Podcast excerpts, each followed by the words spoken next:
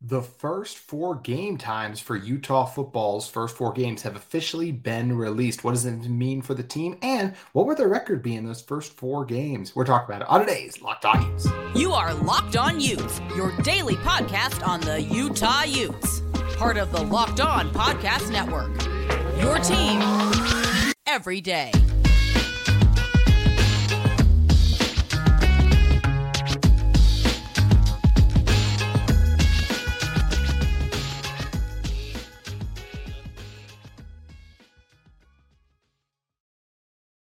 Hello, everyone, and thank you for making Locked On Utes your first listen every single day. We are available on all platforms, including YouTube and wherever you get your podcast. My name is JT Wister, former intern inside the University of Utah Athletic Department. On today's show, we're going to be going into Utah's schedule, talk about how they'll do, talk about the game time, and on the very end, we'll touch on Brandon Carlson coming back because that is huge for the Utah basketball team, obviously. Um, and one other quick update: obviously, our show is a little bit of a new look, so I hope you guys enjoy that as well. We got our little uh, schedule over to the side. Uh, this way, so I get my directions all turned around uh, when you try to look at the camera and everything. Um, I know it means nothing for those of you guys who listen to us visually, so it, this will sound absolutely normal. But either way, as I said on today's show, first thing we got to talk about is the schedule as it pertains to this Utah football team because they got some scheduling news when their first four game times were officially scheduled, and we got those game times. So the first game we knew was going to be Florida at home. That's officially scheduled for 6 p.m. Mountain Time.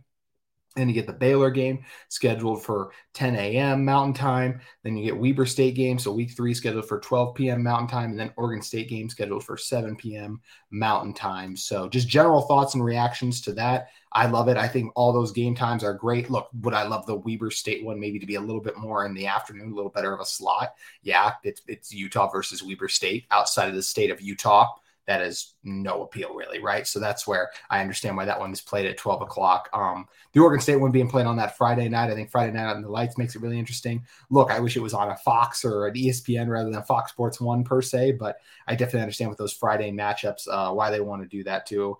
Um, but as for the, I mean, my favorites by far are the first two game times. I think these are exceptional. When you're talking about 6 p.m., one of the marquee games to kick off the college football week is going to be this game.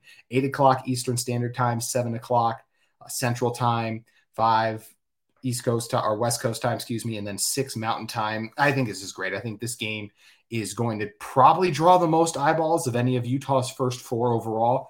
Maybe the Baylor game. I'd have to double check and see what other games are going on there, but I'd be pretty surprised that 12 p.m. slot um, can be a little crowded in terms of drawing the most games. But I think a lot of people are going to be tuning into that Thursday game, Utah taking on Florida. So I really like the game times. We knew that Utah's game against Florida was going to be on ESPN. We thought that this was going to be around that 6 p.m. But it is nice to see it like officially finalized and everything because once again, I do think this is great for the team to be able to play in this primetime position. And look, just talking about two, one thing I want to do with each of these is not just talk about the time, but talk about then like the game itself and how I think Utah is going to perform in them. So first, let's look at the Florida game, right?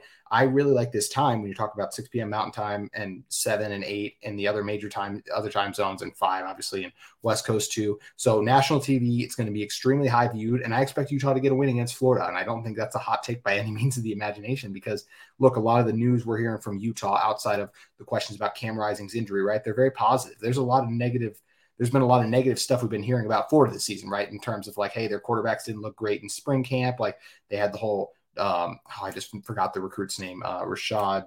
That's not correct. Either way, they had a very high uh, Jaden Rashad, I believe his name is. He was a very high profile recruit. Was going to go to Florida. There was a huge NIL mix up, and now he's at Arizona State. So Utah may have to play him later in the season if he ends up starting as a true freshman. I'm not sure that's going to happen, but just potential there for that. But either way, this Gators team, look, last season, what is the number one reason that Utah lost to Florida? I think Gators fans would probably say, like some crazy people probably say, like the humidity was the number one reason. Uh, Florida fans would just say we're straight up better, right? To me, it was Anthony Richardson was the best player on the field. That was the difference in that game. I think Brant Kuithe was a close second too, but Anthony Richardson just did some special things in that game. How many of you guys watched the NFL draft, right? And the first thing we uh, we clip we see of Anthony Richardson is the the pump fake that got Mohamoud Diabate to jump off his feet and miss the tackle. Um, that one 50 yard touchdown run that he jumped over Clark Phillips at the end, but just like so many plays like that where he came up huge against Utah and absolutely shined in uh, week one. And the difference in that game was that, like I said, they had the, the better quarterback in that individual performance and just overall played played better in that first matchup, but a large part of that was because Richardson, especially as Utah's offense started to click late. I don't know if you guys know, but as I said, Anthony Richardson is no longer there. And it's going to be Graham Mertz, the former Wisconsin quarterback, who is one of the rare college quarterbacks for as far as I've seen, really peaked in his first game against Nebraska. Now, he did it against Nebraska, so that's where we probably should have known that he wouldn't be able to keep up that momentum overall. And now struggled with the Badgers the last two seasons. Now coming in is probably going to be Florida's week one starter. But look, he had issues in the spring game. We know who Graham Mertz is as a quarterback. He's done this for a long time now. If Cam Rising is ready to go, I think Utah wins this game by 10 to even maybe 15 points. I just feel like Utah is a superior team. They haven't lost a true home game since 2018. And I don't think this Florida team that's got some issues and some things they need to figure out is going to be the team to end that streak. So I do feel good about Utah, even if Bryson Barnes or Brandon Rose, which it sounds like it'd be Brandon Rose right now, ends up being the guy who would start. I still expect Utah to win this game because I feel like the overall team is, is good enough to get them to win and capitalize on some potential short fields in a quarterback in Graham Mertz, who's very turnover prone. And we'll see. This will be his first game in that offense, too playing up in the altitude can be something. I know I was just talking about the humidity, but the humidity did play a role in Utah's losses. It just it's not the main reason they lost that game. That was just something you could see the team struggled with a little bit. Just like one of the reasons Utah is so strong at home is I do believe teams struggle with the altitude, and we've seen Utah really pounce on teams a little bit because of it. So I do think it'll be an adjustment for Florida there. And as I mentioned, I just can't see this Florida team that has so many issues, especially at the quarterback position from everything we've heard. They've even lost some offensive line in the NFL draft, coming in and beating a Utah team that returns eight of 11 starters on the defensive end. If Cam Rising's ready to go, as I said, or even if he's not, like this is an offensive line still, it'll have three starters back in the same positions they played in last year. Explosive playmakers. Brant Kuithe in his first game back as a Ute, and after he torched the Gators last year, got to believe he's going to be hungry to do it again uh, running back in Ja'Quinden Jackson, who I think is really ready to burst on the scene after having a full offseason, up his game and get better. So I do expect Utah to win that first game against Florida.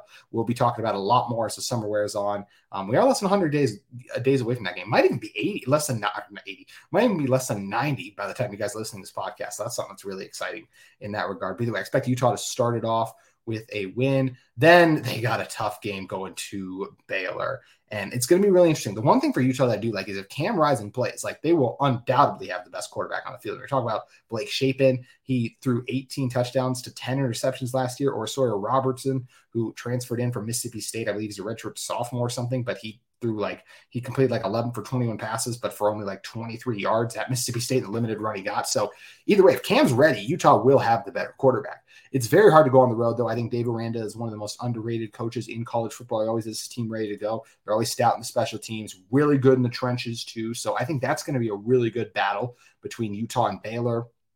As for predicting that one right now, ooh, biasly, I really want to go with Utah. I mean, look, you guys have listened to this, show enough. I got the logos and everything up too. So, you know, I water roll, obviously. I am a Utah fan at heart still, but it's going to be really hard. It's hard to go on the road and win. I mean, we saw this Utah team struggle to do that last year, right?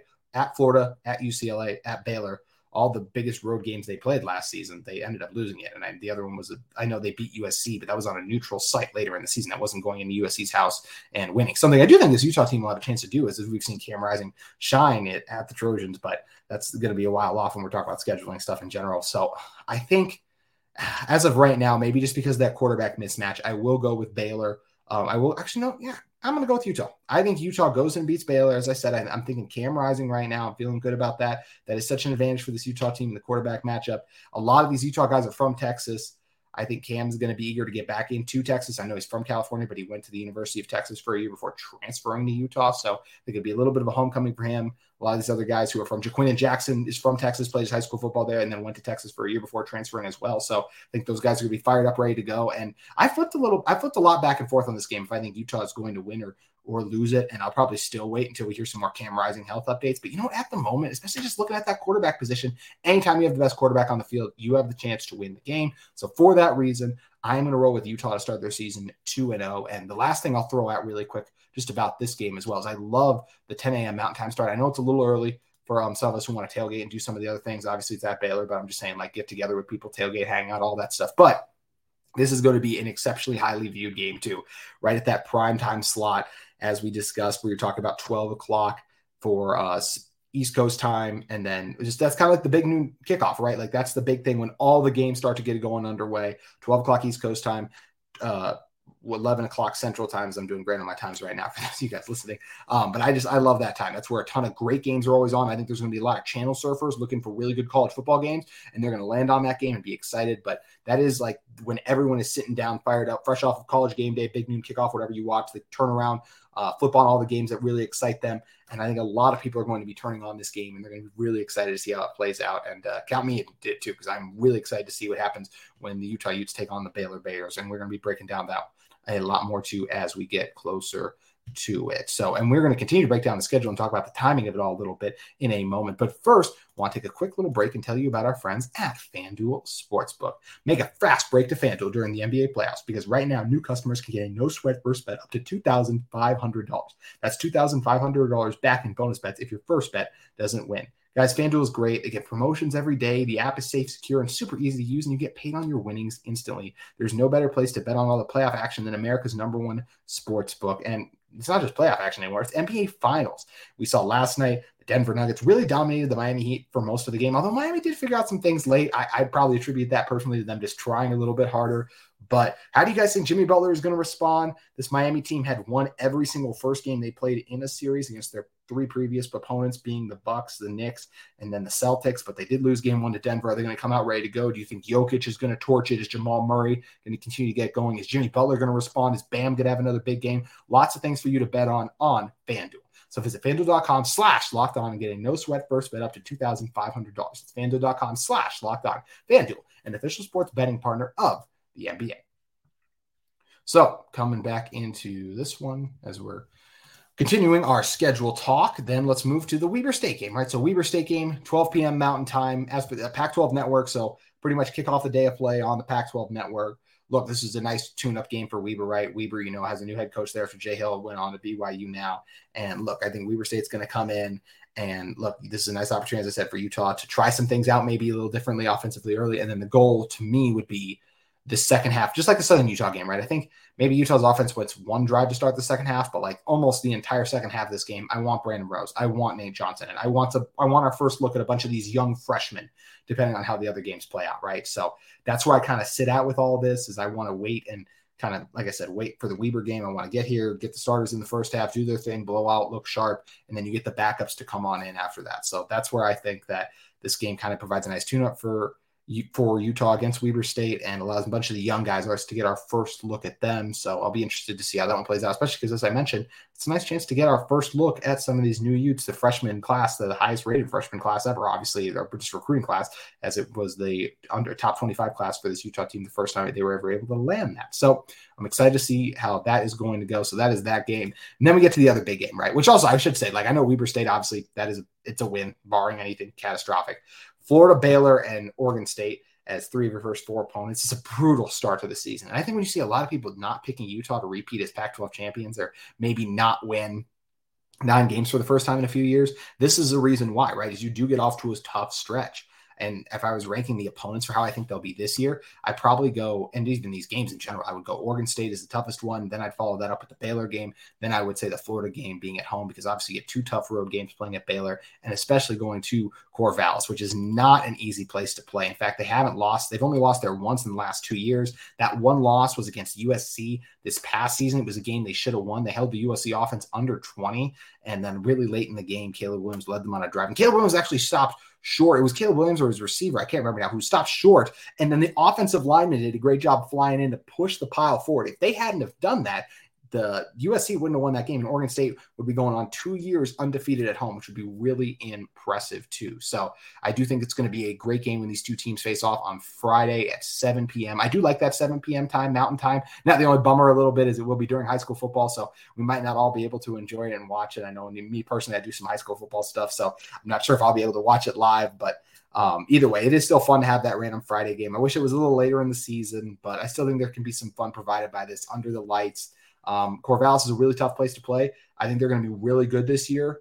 Uh, Jonathan Smith, what he has done with this program has been really fun to watch their rise. Just as a fan of the Pac-12 and a fan of good football too. I think DJ Uiagalelei, and I apologize if I mispronounce his name, but I'm just calling DJ U going forward. I think DJ under you is incredibly underrated. I know everyone loves to trash and hate on him because he didn't have great success at Clemson, but he still did a lot of really good things there. And that Clemson team in general right now, it's a team that lost a ton of assistants They don't have the same uh, talent they used to have either. So I, I, just think that overall, that I think that Clemson, a lot of the faults of that Clemson team in general were placed at the feet of DJU, and I don't think that was entirely fair. So I think he's a really good quarterback too. And the thing I'm most excited about this game is the defensive matchups we're going to see. Utah had the top defense in the conference in terms of points, or excuse me, in terms of yards allowed per game. Oregon State was second, and then in term of points per game, that's where Oregon State was one and Utah was two. So you have the two, and it wasn't close with uh, three and four either. So you have by far the top two defenses in the conference last year. Both lost a few key contributors, but did have some nice transfers too. So I do expect this one to be really low scoring. I would be shocked to see either team score over 25. I'd be shocked if this game was over 20 for either side entering the fourth quarter. This has like 17 to 14 barn burner written all over it to me. And then one team either kicks a field goal late to take the lead or um, is able to do uh, do something else later on. Also, for those of you, I know for those of you who are um, watching or excuse me, listening, this won't bother you. I just noticed I spelled Brandon Carlson's name wrong in my little show rundown thing. So rather than ignore it, um, and just I would just like to apologize, obviously, for that. That is a bad miss on my part. Um, but either way, really excited about BC, and we'll talk about him a little bit more um, in our final segment on the show coming up here very shortly. But getting back to this Oregon State, um, Oregon State game overall, this is a really strong team at home, as we mentioned. They were down, what was it, 34 to 6 against Oregon at home in their final home game of the season last year. They didn't throw a pass in the third quarter or in the fourth, and were able to mount an unbelievable comeback and win that game against their rival to um, help send Utah to the to the Pac-12 championship game last year. If it's not for Oregon State winning that game, Utah's not Pac-12 championship bound. So we owe the Beavers a lot for that one, and uh, this is going to be a battle. I mean, this was during the 2021 season. This was Cam's only loss as a starter, right? He came in in the San Diego State game and they lost that game, but this is his only loss where he started the game. The Utah offense did not look right going to Oregon State, and that's just because Corvallis is an incredibly hard place to play. They'll have the new stadium up and everything up there. It's going to be a fun atmosphere. They'll be rowdy on that Friday night, so this is this is going to be a good one and I'm excited to see how it plays out. And just um, overall for this one too, as I mentioned, this that Friday time isn't my favorite game time. I wish it was Saturday. Um, or if we are going to do a Friday one, I'd like it to be like kind of later in the season, um, just in general, kind of give you that extra day off too overall. But um, for the following week, of course. But I do think having it after you play having a day of a shorter week after you took on Weber State, I think is a good time to have that shorter game in that regard. I just don't love it, like because like I said, we'll have high school football going on and everything like that. So won't get the same amount of support had if it was on a Saturday, but either way for this one. Um, as for what will Utah finish in their uh, first four games overall in the season, right now I'm going to go three and one. I do think Oregon State. I respect Oregon State at home, right? So I think right now Utah will fall to Oregon State. If I had to be honest, this Utah team is not going to go undefeated this season. We know that. If they do, I will. You guys can play this clip, and uh, no one will be more happy to be wrong than me about that. I can assure you. But um, I do think that in this game, I, I just think it's going to be a tough battle for these. I think it's going to be a low scoring one, as I mentioned. And in the end, I do expect Oregon State to take it. So I'm going to go Utah is three and one in their first four games. I think that we're going to see good a, a 10 to 15 point win, as I mentioned, against Florida, uh, blowout against Weber State. I think we'll see a close victory against Baylor. So we're rolling 3 and 0 and then a tough loss to Jonathan Smith and his Oregon Oregon State Beavers because that is going to be a really good program this year and once again tough to beat at home. And I wouldn't be surprised at all if Utah started the season 4 and 0. Wouldn't even be surprised if they started at 2 and 2, right? When you're talking about going to Baylor and going to Corvallis. Those are just two really tough places to play. So I think and that that that crowd down in Waco is going to be fired up and ready for this game. And I think it's going to be a lot of fun once again. So I could see Utah going three and one, two and two. I don't see a world where they're one and three. I just I don't see them losing to Florida week one, as I mentioned, or even if they were to have a stinker against Florida, I feel like they would come back out in response against Baylor or or Oregon State and get one of those. But either way, gonna fun to see get played out. And the other cool thing is just like with these schedule times getting released, it's that reminder, right, that we're getting closer to the start of football season, which is something I'm so excited for. So it was great getting these first four game times. Uh, I believe if I remember correctly, the fifth one we won't get till the, the season starts and they kind of start to see how good everyone is going to be. So we'll have to wait to react to more of those. But uh, just a cool reminder that we are less than 90 days away from Utah football being back, which uh, I don't know about you guys, but I'm pretty sure if you're listening to this podcast in June, two months away from football season, you're also fired up about Utah football. So I can't wait for it to get underway as well. So that's going to be fun to get it all going. And you know what else is a lot of fun? Hearing Brandon Carlson is coming back and joining this Utah men's basketball team for what will be his fifth season overall. Carlson's a guy last year led this team in points, rebounds, and blocks per game. The seven footer from South Jordan was the best player on this Utah team, right? I mean, when you're looking at his averages, he averaged 16 points per game, seven rebounds, a half an assist and a half, 49% shooting from the field overall. Also added two blocks to that. So just really impressive stuff. I mentioned the 16, even shot it okay from three. He finished the season shooting 33% from three, but that was the volume of the uh, just had to go up a little bit. The late he had to press a little bit more. I felt like just because the team wasn't performing as strong. His shot he didn't finish the year shooting as strong, but still a stretch big, finishes well inside. Teams did everything they could to take him away. So if Utah is able to add some other guards. We already talked about Deivon Smith. There's some other rumored transfer players they're looking at. I think that could really help take some of the load off of Carlson, which I think would be big. Once again, this is a guy who can dominate on either block. Teams would play zone or just do different things where like they'd have a defender waiting to help over in the paint to try and take him away. Does a good job passing out of double teams, has shown a little bit of that shooting touch from the mid range and can be a stretch five two, stretching it out a little bit. So this look, this is huge for this Utah basketball team. I mean, if they want to be any finish anywhere or have the type of season they had last year in the Pac-12 regular season, where for most of it they were a top five team. And I know the end of the season was really difficult in terms of the road games they had to play, but also losing Gabe Madsen really hurt. You got Rollie Worster who got nicked up late in the year too.